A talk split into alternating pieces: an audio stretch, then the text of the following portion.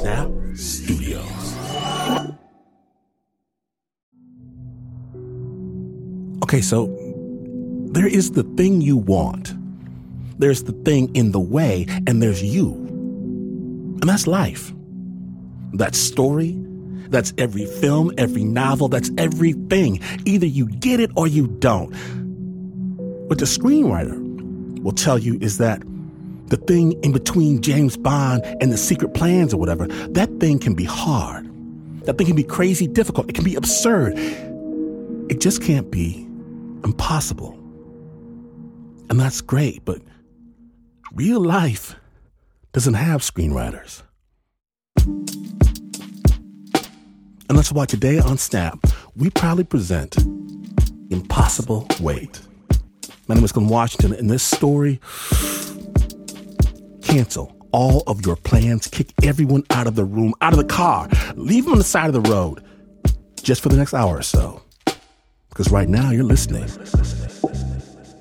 to Snap Judgment.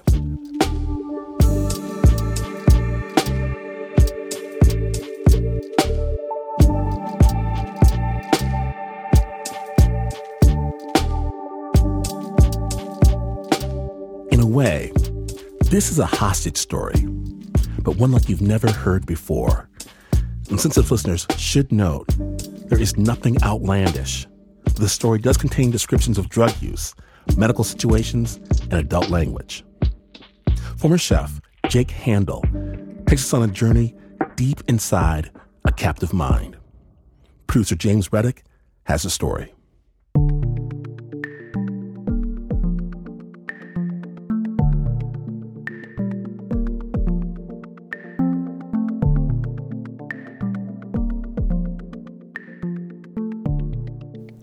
Was May 20th, 2017. I woke up in a panic because I was late for work. And I know this sounds horrible, and it is, but it was kind of reality at the time. I would freebase heroin and drive at the same time.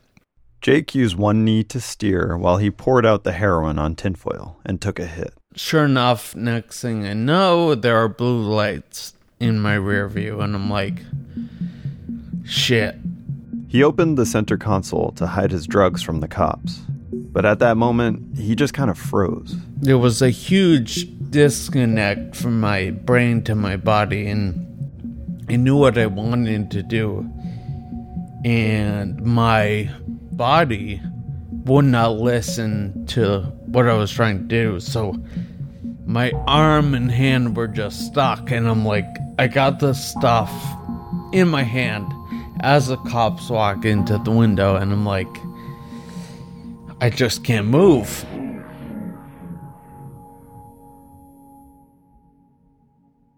When Jake got to the station, he felt odd, and not in his usual way. His voice was higher pitched, and he had trouble forming words. So bail person comes and let me know when my court date is and walking out of the station while stumbling really. I mean very weird shuffle I had. First thought not to go to the hospital and get checked out, but to get more heroin because they took my stash. And yeah, that's what I did. And then got reamed out by my wife when I got home. She knew about his drug use, and he always promised to get clean, but could never make it more than a few months. You know, if I was just totally honest about my addiction, which I never told anyone, if I was totally honest, I don't think I would have had the chance to marry my my wife. They met working together at a restaurant. She rode a motorcycle and had a hippie vibe. He was sarcastic but friendly, and they hit it off instantly. But now, years later, here they were, her furious at his arrest and sick of seeing him high, him suddenly unable to control his body. And then three days after I made bail, I was walking down my hallways, grabbing the walls to like make sure I didn't stumble. And, you know, my wife was like, What's wrong with you? Are you fucking drunk already? You know, it's eight in the morning. Or are you drunk? I'm like, No, no, I'll be okay. You need to go to the hospital. I'm like, Yeah, yeah, yeah, yeah. One of the first things they asked me, they're like, any substance abuse? And I, I told them straight up, I'm like, yep, yeah, I have been freebasing heroin off tinfoil for quite some time now. I'm like, oh, okay. The doctors told him that whatever it was would probably pass. But when his wife heard the plan, she stepped in. And she's like, no, this is not my husband. Something's wrong with him. And she takes out my phone and plays my voicemail. She's like, listen. And they're like, whoa, yeah, something is wrong. In my mind, I thought I'd be admitted overnight and sent home with like a medication and be fine. I didn't have cigarettes. I asked someone to buy me a pack of cigarettes. Last pack of cigarettes I ever got and never even opened them because life was never the same. They gave Jake an MRI. Then he fell asleep around 4 a.m. When he was woken up, he could tell immediately that he was about to get bad news. This guy sits on the edge of my bed, puts his hand on my knee, says, I'm a radiologist. I'm here with the uh, neurology team. I'm really sorry, but I want to inform you you have a very rare brain disease. I remember they wrote on a whiteboard acute toxic progressive leukoencephalopathy. Acute toxic progressive leukoencephalopathy. Imagine for a second rock salt slowly breaking down ice. That's what was happening in Jake's brain except the salt in this case was a toxin, and the ice was his white matter. That's the part of the brain that communicates with the rest of the body. A toxin, probably something mixed in with the heroin, was eating away at him. They laid it out for me. They're like, this is gonna happen very fast. You're gonna lose the ability to walk, and then you, you know you won't be able to sit. You won't be able to eat they basically told me it's six months to live. To live. And, and, and like I would like kind of slip into a coma after I lost all my abilities to move and most likely die. Maybe not though, but not get better. And I said out loud, I'm fucked. I was just like, whoa, I really fucked up and yeah. The thought after that was, well, I'm dead anyway. Might as well get high. Sitting alone in his hospital room, Jake called up a friend, told them the news, and convinced them to bring him some heroin. And I started lighting it up right in my hospital bed. And a nurse walked in, and I'm like, you know, you know, smoking it up. And she's like, uh, what? Uh, hold on. I'll be right back. And she walked out of the room, and I got no care in the world. And the whole team walks in. And mind you, I s- still smoking it. And they're like, okay, they're like, maybe you did not understand.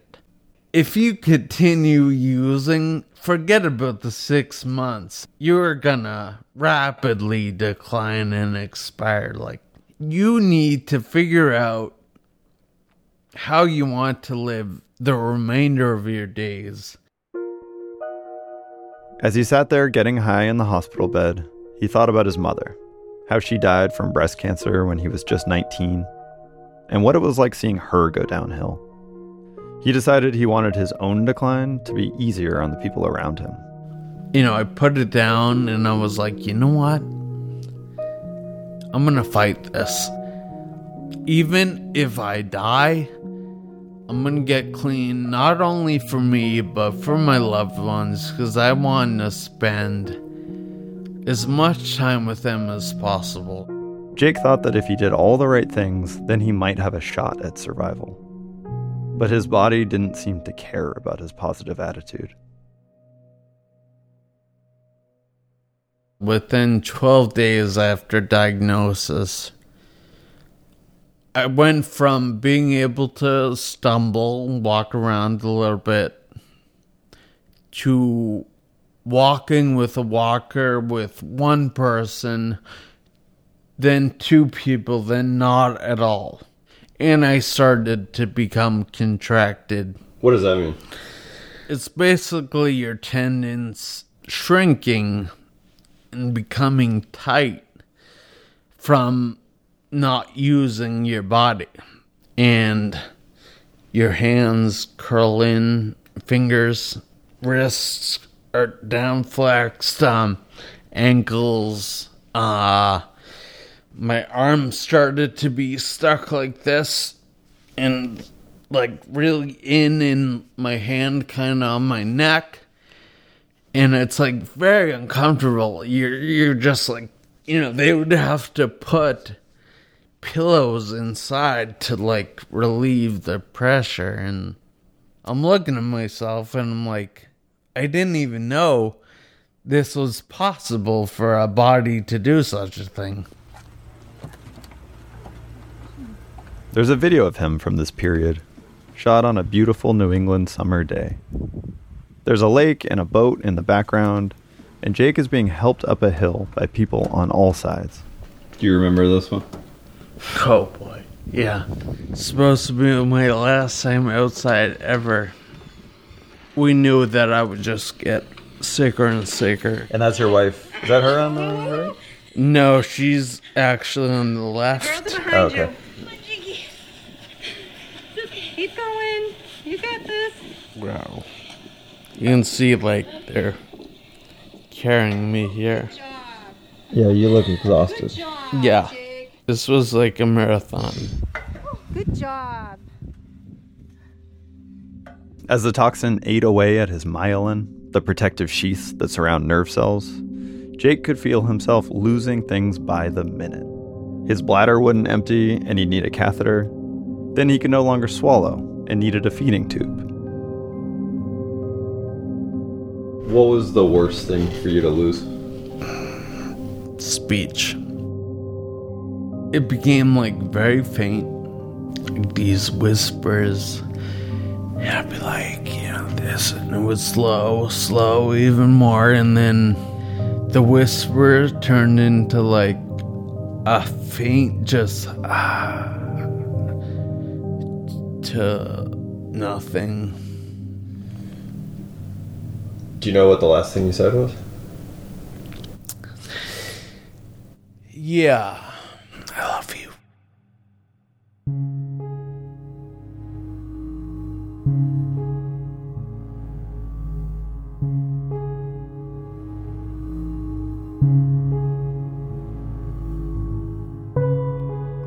When we return, Jake, a prisoner in his own body, plots his escape. Stay tuned.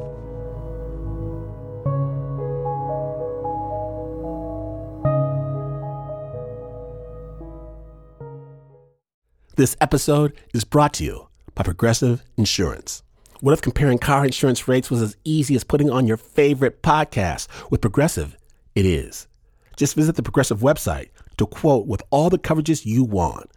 You'll see Progressive's direct rate, then their tool will provide options from other companies so you can compare. All you need to do is choose the rate and coverage you like. Quote today at progressive.com to join the over 28 million drivers who trust Progressive. Progressive Casualty Insurance Company and affiliates comparison rates not available in all states or situations. Prices vary based on how you buy.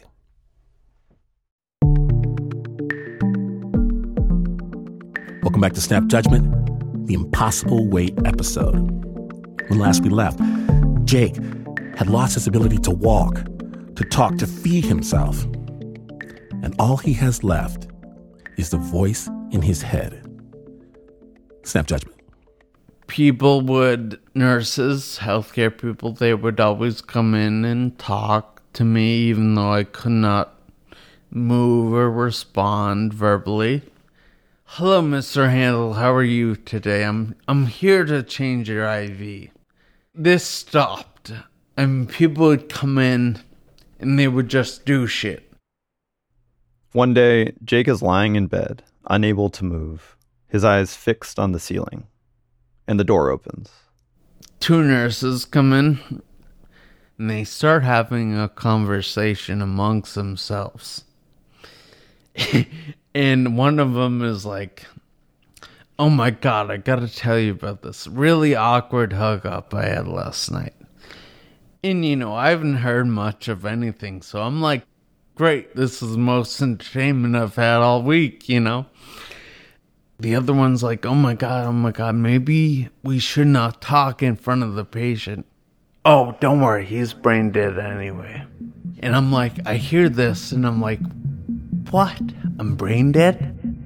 But how could I think? How can I problem solve? And I started getting fixated and really fucking scared. I'm like, oh my god, I wonder if they never know. Jake was now locked in. His body was completely paralyzed, but he was fully present. And worse yet, he could still feel pain. When doctors looked at his scans, though, all they saw was severe brain degeneration, which, to them, ruled out consciousness. It became like a mission. I was like, I gotta let people know.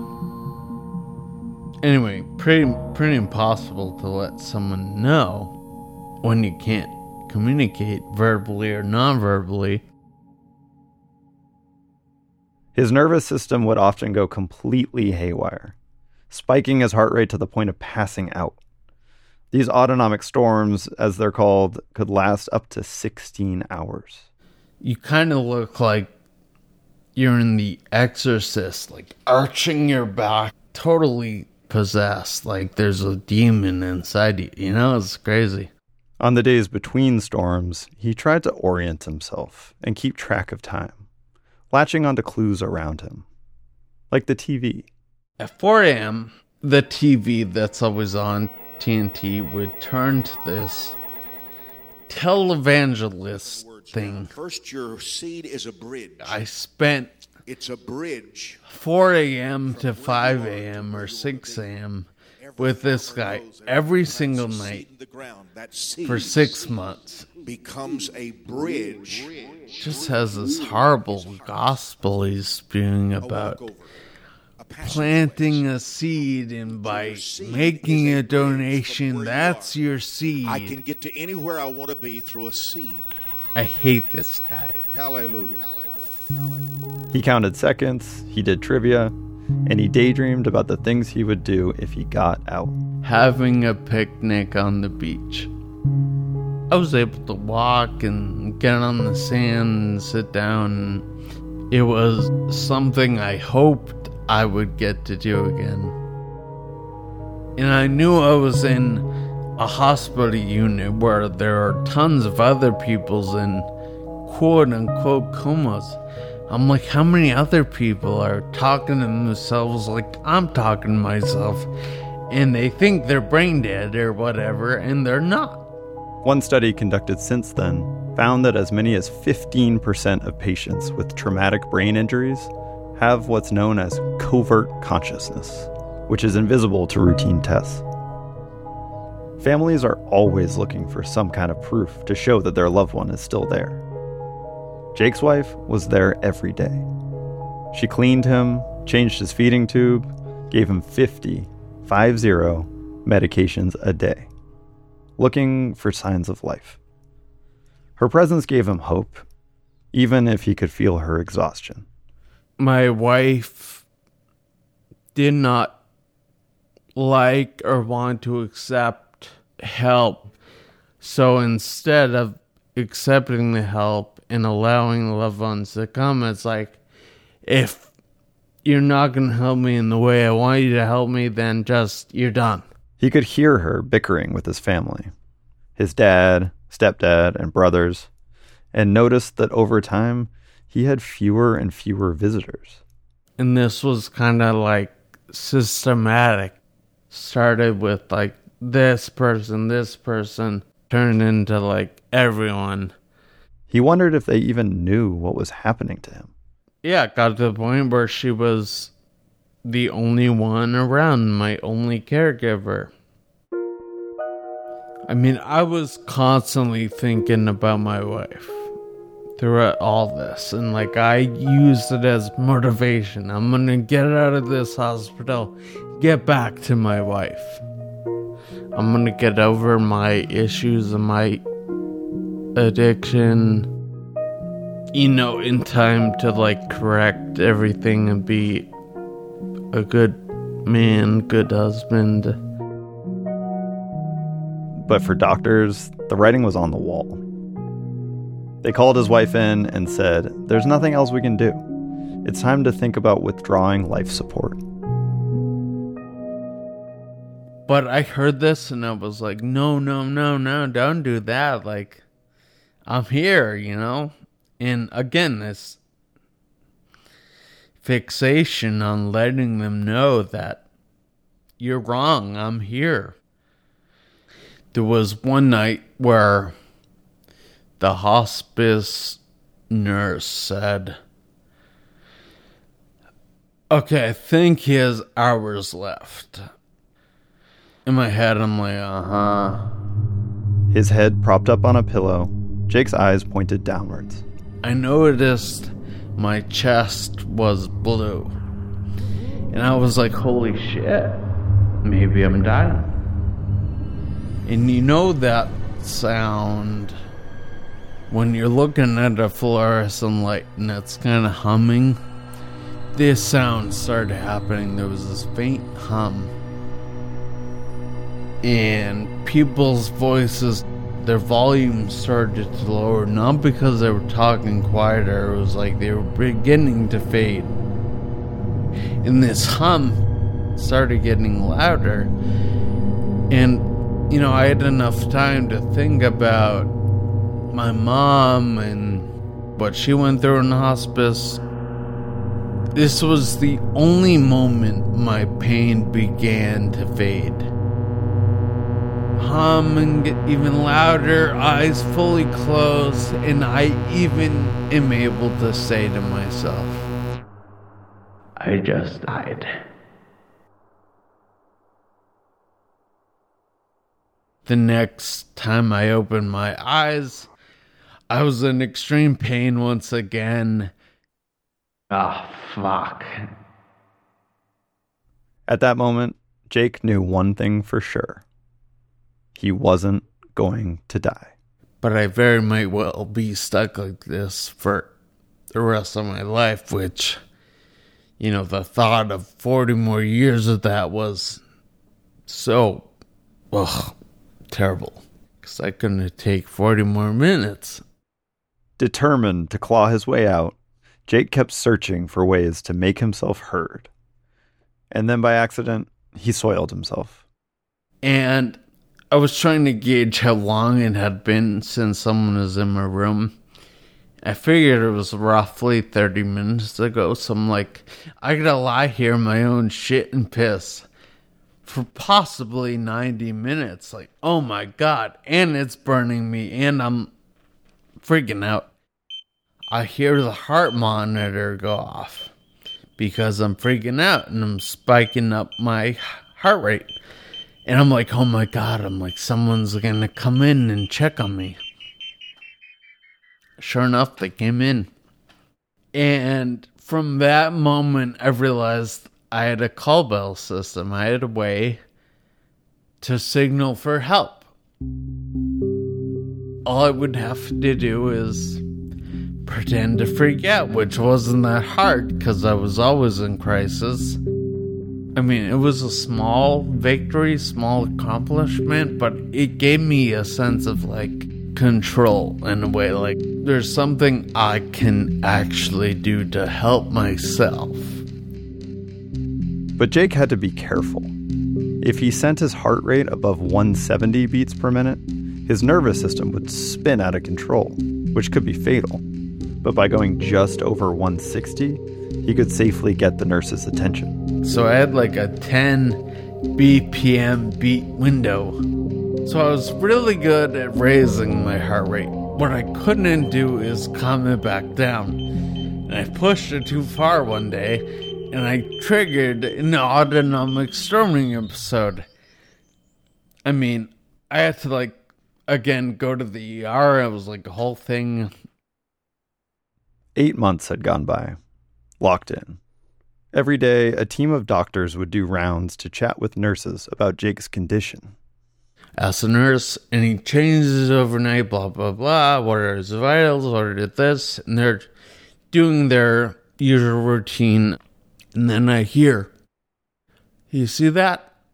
See what? He goes, He's moving. He's moving something. That's new. And for the first time, he heard a voice actually addressing him directly. Hey, I don't know if you can hear me, but if you can do that again. Now, I don't even know what I did. And I'm like, oh my god, this is my shot. I've done something, and this is my only shot to get out of this. And I, I need, I have to make this happen. Imagine you're trying to bench press an impossible weight. I say 500 pounds. And you're giving it all your might. And I'm clenching all my muscles and I'm going, you know, to move what I don't even know I can move. Like, I have no idea if I moved my toe or my finger. I have no clue. As I'm saying to myself, oh fuck, I can't do it. I hear, oh my god, he's doing it. Right after I'm about to go, oh my god, I can't believe it, I get cut off by a voice going, nope, impossible, involuntary. I got his brain scan right here. Look at his brain stem.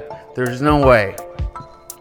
I'm like, oh my god, guys, I'm in here, I'm in here, I'm in here. Just freaking out. And luckily, this man said, no, this is different, this is new. I would like him monitored, and I want someone from speech pathology in here. And I'm like, ah, oh, my oh. god. I mean, I was like out of breath. And that gave me so much hope.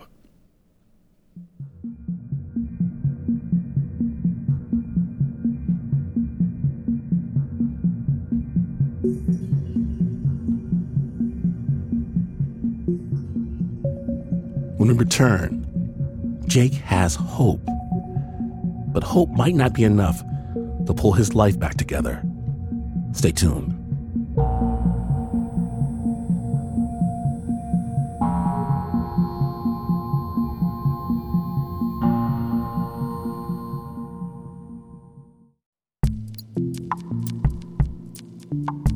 Welcome back to Snap Judgment. My name is Glynn Washington, and you're listening to the Impossible Weight episode. After eight months of being locked in, Jake has finally managed to signal to his doctors that he is in there. But his doctors, they're not so sure. Snap Judgment. The next day, someone comes into the room who Jake's never seen before a speech pathologist. She had a white doctor lab coat, very soothing, calming voice, and very thoughtful with her speech and her affect. And she kind of like sat on the side of my bed. She put her hand on my chest and was like, Hi, Jake. Very positive. I'm here to like teach you how to blink. One thing I really remember is she never had any hesitation on if, you know, because everybody was wondering, can he hear me? And she was Never, never for a second, like, I don't know if you can hear me. There was nothing like that. I was like, I know you can hear me. Like, never second guess that. Like, this is what I'm here to do with you. I'm thinking this person believes it. The whole idea of the blink is blink if you can hear me, blink if for this. And I'm like, this is the way out. For one hour each day, she would come in to work with Jake, trying to retrain his muscle memory. Even if my eyes didn't move at all, she'd be like, I want you to go through the motion. Feel your eyes get heavy. Scrunch, scrunch them down. Feel them get heavy. Okay, very good, very good, good job. Now do it again. This was like the biggest mental and physical workout of my life. And I'm sure nothing was happening. But on day four, he started to notice that something actually was happening. He could see his eyelashes entering into his field of vision. The speech pathologist said to him, That's good. Now, blink if you can hear me.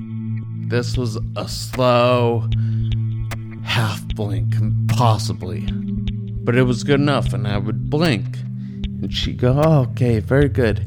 Blink if you know where you are. I'd slowly blink. She jotted a note on her clipboard. Blink if you're cold. I would not blink. Blink if you're hot. I'd slowly blink. Blink if you know who the president is. Unfortunately, I did. Donald Trump. So they do rounds, and all these other doctors and nurses would come in. She'd be like, Well, it's my opinion. I believe he's in there. He understands. And there was a lot of questioning. They were like, uh, We don't think so. And everybody started to believe, but they did not know to what extent I understood things they still had no idea it was fully intact. Like had memory, had sense of self. So they set up a more sophisticated communication system. And then she goes, "We're going to try something else. This is a letterboard." A staff This member would hold up to his face what's called a letterboard, A-E-I-O-U. in which letters are written out by row. Is it this row? Is it this row? Is a letter in this row? It's sick on my tongue. He would stick his tongue out to indicate the row, and then again when the correct letter was read. Sick on my tongue. That's how it worked. Spell out what you want. This would take me a very long time. Sometimes I could get the word yes in two minutes, you know, because it was so slow. And first thing I spelled out is, I can hear you. And they were like, whoa. Jake listened to the doctor's debate about what to do with him. They could put him in a famous rehab center called Spaulding, where he would be subjected to a rigorous physical therapy boot camp, at least three hours a day. But that would be too much for him to handle, he heard them say. I start freaking out. My heart rate starts pounding. Luckily, my speech therapist was there. She puts her hand on my chest. Come down, honey, come down. The heart monitor is going off. Do you want to say something? Do you want to use a letterboard? Took 10 minutes. I spell out, I can do three hours. And at this point, this was a game changer. They were like, oh, not only is he like somewhat with it, he's tracking our conversation and listening to us. And they were shocked. And within a couple days, I was in Spaulding. At Spaulding, he started seeing more of his wife. In recent weeks, she'd taken a pause from his care. I remember her saying to me, I need a break. I took it as in, like, I need to recharge. I mean, the girl probably only had like four hours of sleep a night for like six months. The slogan at Spaulding was Find Your Strength. And when he first arrived, Jake was put through the gauntlet. His contractions had to be physically undone, so they would coax his fingers, limbs, and ankles back to a normal angle using casts. Like I had been horizontal and flat for so long that getting vertical, the blood hadn't been down to my legs, feet, and so long that it would cause agony to the point I would be screaming in hysterics. And the only way you get over it is like you build up a tolerance. You gotta like do it over and over and over again, and then it'll become slowly less painful over time. And that was that was brutal. Jake had felt his body slowly go offline. Now, Started getting weight pushed through my legs. every day, Eventually, learning how to actively move certain limbs. he got something else back. Started to learn the Mega Bee, which is like The Mega Bee was a tool that kind of looked like a little kid's toy. the Mega Bee has these color coded buttons. Plastic with colorful squares containing numbers and letters. clusters of letters and numbers. Jake could use his eyes to signal the letters he was looking for, and his speech therapist would type them out. The thing is, you can go a lot faster. Yeah. It went from me just saying like a one word thing, like hot, so they know I'm hot. They know to take off the blankets. Went from that to me saying, Hello, I feel like shit today, or my big left toe, I think my toenail isn't grown. Can you please look at it? And they'd be like, okay. Or like, I'm really sad because of this. Jake's needs weren't just physical. He'd been trapped with his emotions, and he needed a release valve.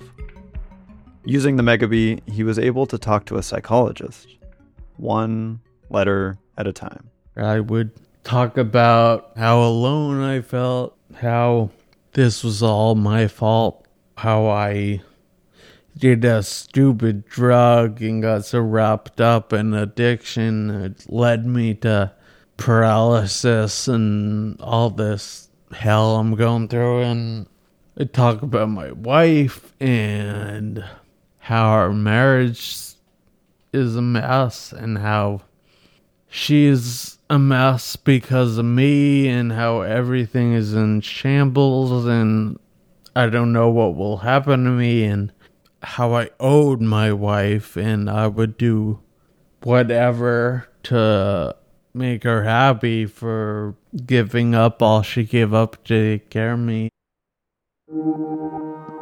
When Jake finally took his very first steps, attached to a harness, his wife suddenly appeared, walking down the hallway towards him. I remember she had like a huge life size teddy bear. And my therapist, Rebecca, was like, Look, look what he's doing. It's like amazing. He's doing so good.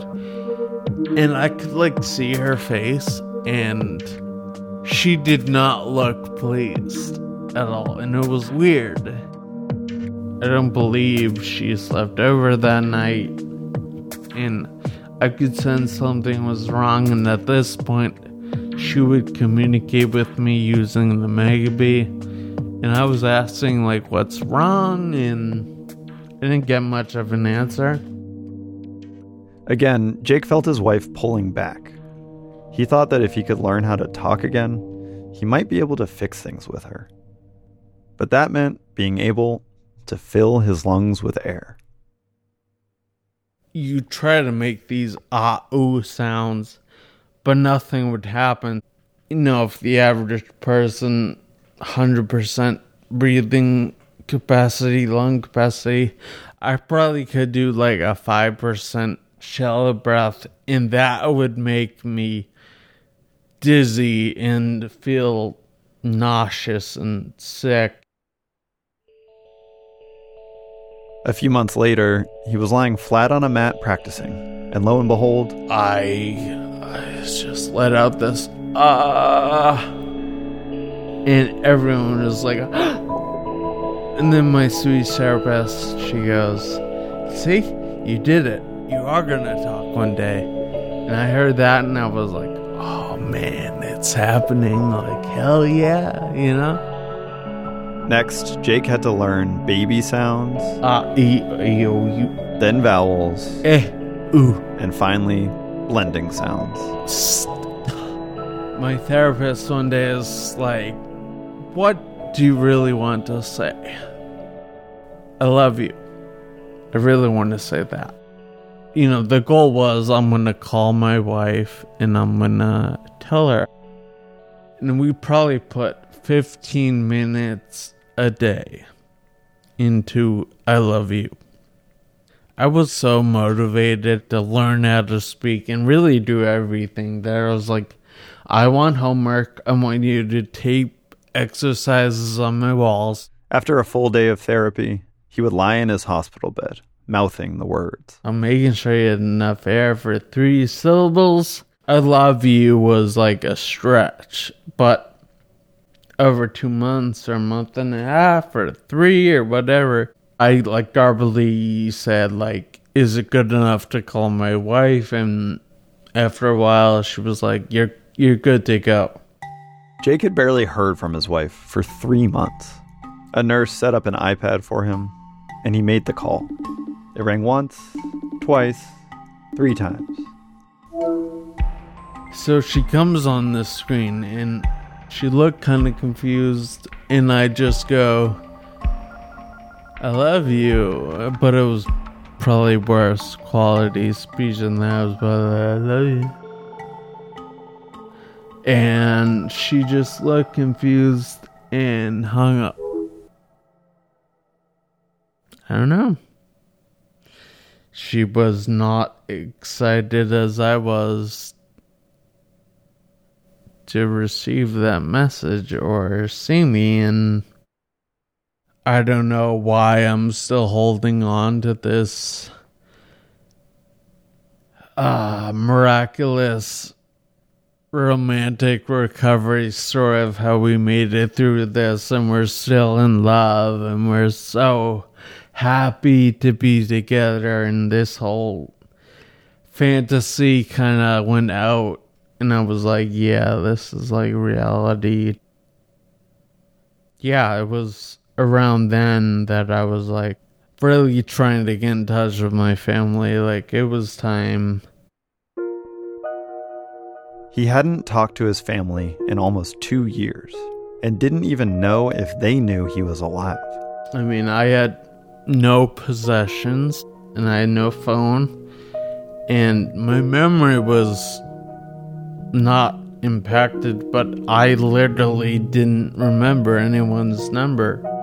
The nurses helped him search the web as Jake racked his brain. Somehow, I remembered my Aunt Varda's number. I have no idea. I mean, that's like the last number that I should have remembered. And I'm like calling the nurse button before hitting it, hoping someone runs in. I'm like, I got it, I got it. 210 862 They plugged him into FaceTime, and Aunt Varda popped up on the screen. She was like, like she was stuck in the twilight zone.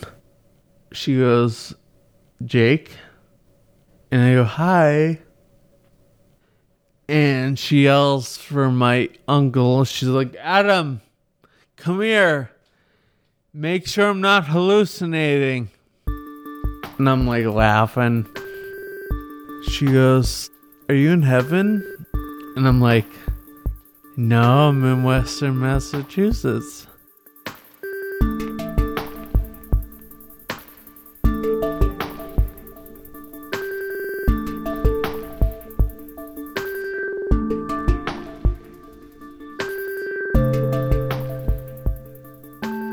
Jake Haendel is the only known case of someone coming back from stage four acute toxic leukoencephalopathy and one of the few people to reemerge from being locked in. He's currently living on his own in Boston. Hey, What up? Hey, Jacob. How are you? Good. How you doing? I visited Jake last winter in his new apartment. Good.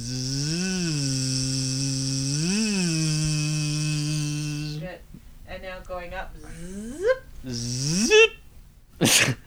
Try it again. You did better. He was doing vocal exercises to get his old voice back. Where can we find light in this never-ending shade? Where can we find light in this never ending shade? Good.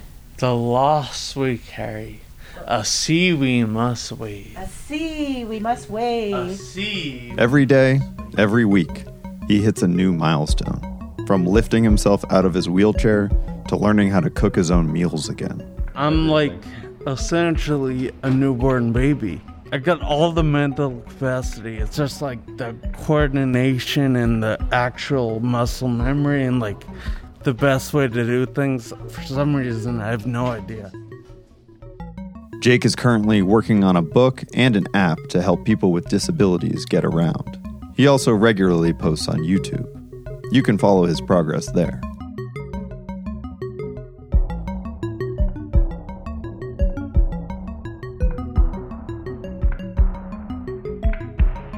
Thank you so much, Jake, for sharing your story with the Snap. We'll have links to your videos at snapjudgment.org. And it is sobering to imagine there are people right now, maybe within walking distance from where you're listening to this, people who are in hospital beds with their eyes closed, maybe their eyes open, wondering how they got there. Until very recently, my dear Uncle Petnaik, he was one of them.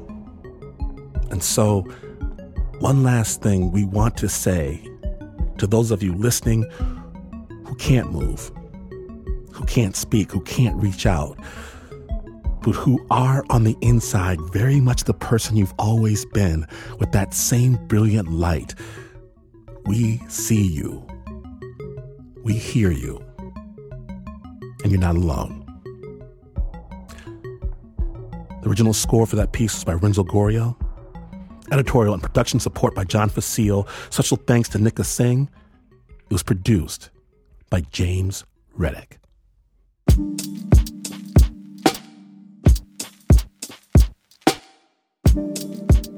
Yes, it's about trying, maybe just for an instant, trying to wear someone else's skin. In Snap Judgment, we honestly believe that stories can change the world, and maybe stories are the only thing that can. If you agree, or even if you do not agree, follow Snap Judgment on any podcast platform for more incredible stories from all over the world. And what's more, if you're looking to meet the best people on the street, just look around and spy who's wearing a Snap Judgment t shirt. Guaranteed that person will be awesome. Yours available right now at snapjudgment.org. Snap is brought to you by the team always rooting for you no matter what. Even the producer, Mr. Mark Ristich, Nancy Lopez, Pat Mesiti Miller, Anna Sussman, Renzo Gorio, Shaina Shealy, Taylor DeCott, Flo Wiley, John Facile, Marissa Dodge, Regina Bediako, Davey Kim, Bo Walsh, David Exman, and Annie Nguyen. And this is not the news. No way is this the news. In fact, you could literally do the impossible. Even that might not be enough, but you would still, still not be as far away from the news as this is. But this is PRX.